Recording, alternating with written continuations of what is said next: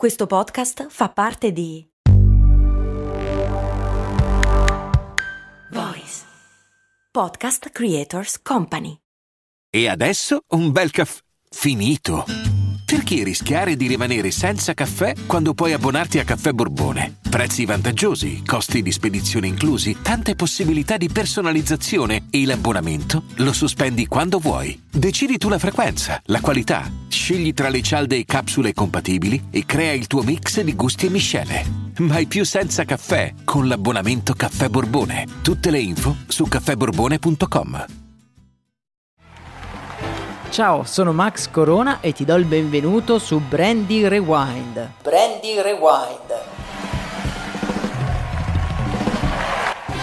Un format unico e inimitabile giusto giusto per l'estate, così che potete riscoprire dei vecchi episodi di Brandy che forse vi siete persi. Ed è anche uno stratagemma per tenervi compagnia nei giorni in cui non sono riuscito a registrare Brandy, ma vi invito a venirmi a trovare sul canale Telegram, su il podcast Story di Brand e sulla pagina Instagram Story di Brand, che se non sono riuscito a registrare Brandy sicuramente starò facendo qualcos'altro, quindi state sempre all'occhio e allerta. Non preoccupatevi, domani ci sarà un nuovo episodio con una curiosità inedita. Mettetevi comodi e torniamo indietro nel tempo.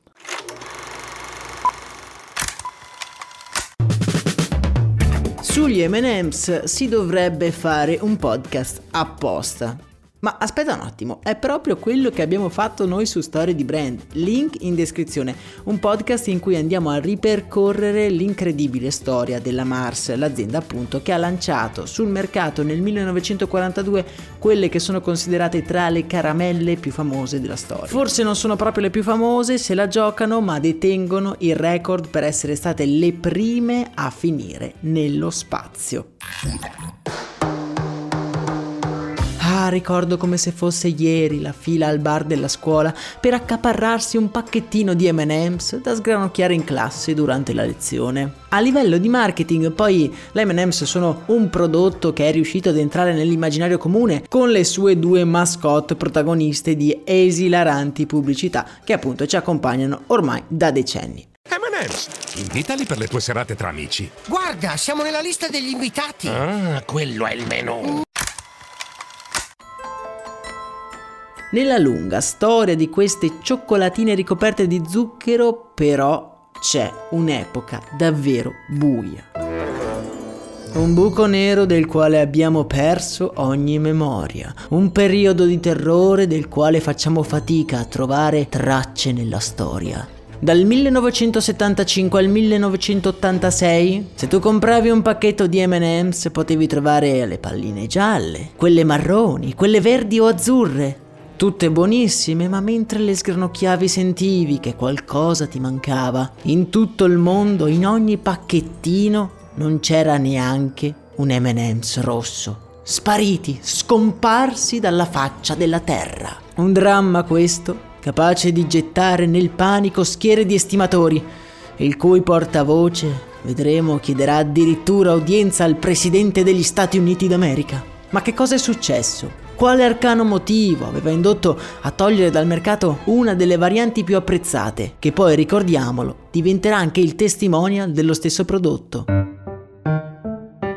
Per rispondere a questa domanda dobbiamo tornare indietro nel tempo fino ai primi anni 50, quando le pagine dei giornali si riempiono con una tragica notizia. Alcuni bambini si erano ammalati di un male non identificato. Era stato però identificato il responsabile della loro malattia, il colorante rosso numero 2. In realtà, negli anni successivi, il colorante venne più volte analizzato dalla Food and Drugs Administration, che lo ritenne sicuro ed accettabile.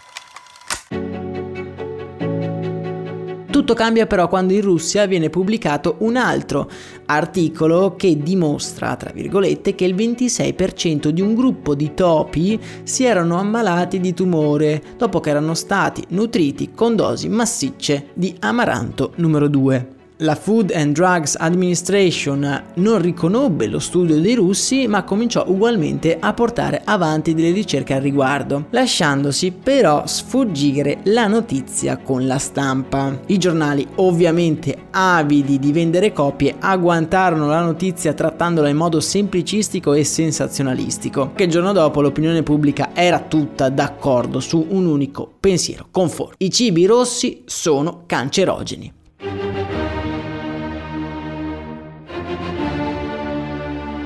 Malgrado non avesse delle prove effettive eh, sul fatto che questo colorante fosse nocivo per la salute, il responsabile dello studio definitivo, indetto dalla Food and Drug Administration, un certo Alexander Smith, decise comunque di revocare provvisoriamente il colorante dal mercato.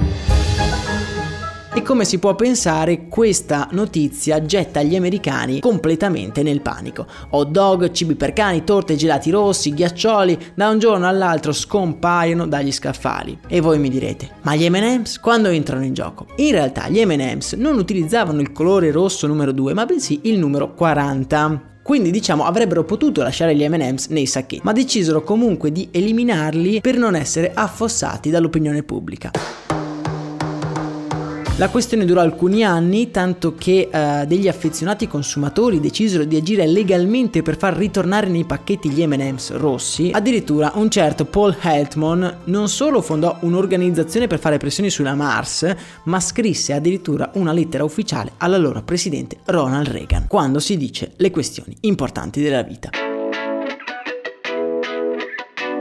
Le preghiere di Paul però vengono esaudite solo nel 1985, quando in concomitanza con le feste natalizie la Mars decide di rimettere nei sacchetti le ingiustamente bistrattate M&M's rosse. Alcuni studiosi di marketing hanno definito questo caso come uno dei primi casi di brand anarchia, cioè una perdita di potere decisionale da parte del marchio a favore del volere della massa. Una cosa comune oggigiorno in cui i social network diffondono molto velocemente delle fake news, molto meno comune invece invece era negli anni 70. In realtà la storia degli MM's non è nuova a questi episodi di influenzamento di massa. Per esempio, nei decenni passati si diceva che il colore dell'ultimo MM's del pacchetto poteva influire il proseguimento della vostra giornata. Per esempio, se l'ultima nocciolina era gialla, probabilmente vi stavate per ammalare e sarebbe stato meglio rimanere a casa. Invece, se l'ultima era arancione, era un segno di buona sorte, diversamente da quella marrone che invece portava sfortuna e incidenti. La migliore, però, era quella verde, capace di avere un potere afrodisiaco e aumentare il desiderio sessuale. Per farvi capire quanto questa credenza fosse radicata, una ragazza californiana lanciò sul mercato una pallina di cioccolata verde palesemente ispirata agli MM's chiamandola The Green One e incentrando la comunicazione sui doppi sensi a sfondo sessuale. Questa storia ci fa un po' capire come l'opinione pubblica possa influenzare enormemente le azioni dei brand anche quando queste opinioni non sono supportate dai fatti. Vi ricordo che su Storia di Brand trovate la storia degli M&M's e dei volti dietro questi cioccolatini, il link lo trovate ovviamente nella descrizione di questo episodio, insieme anche al link del canale Telegram e al link ovviamente per supportare questo nostro progetto giornaliero, un po' come ha fatto Enrico che ci racconta come gli teniamo compagnia ogni giorno durante il suo gioco jogging mattutino. Per oggi è davvero tutto, a me non resta che abbracciarvi e augurarvi una serena giornata. Un saluto da Max Corona.